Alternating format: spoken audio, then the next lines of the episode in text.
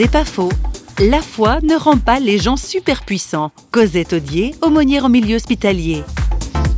C'est pas être Superman, justement pas.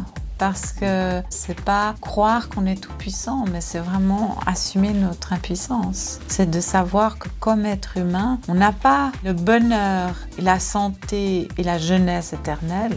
Ça ne fait pas partie de notre réalité. C'est autant nier la réalité que de croire ça.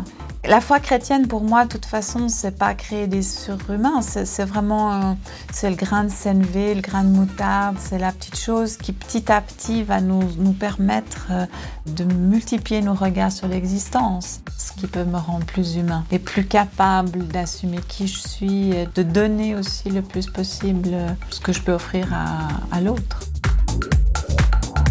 C'est pas faux, vous a été proposé par Parole.fm.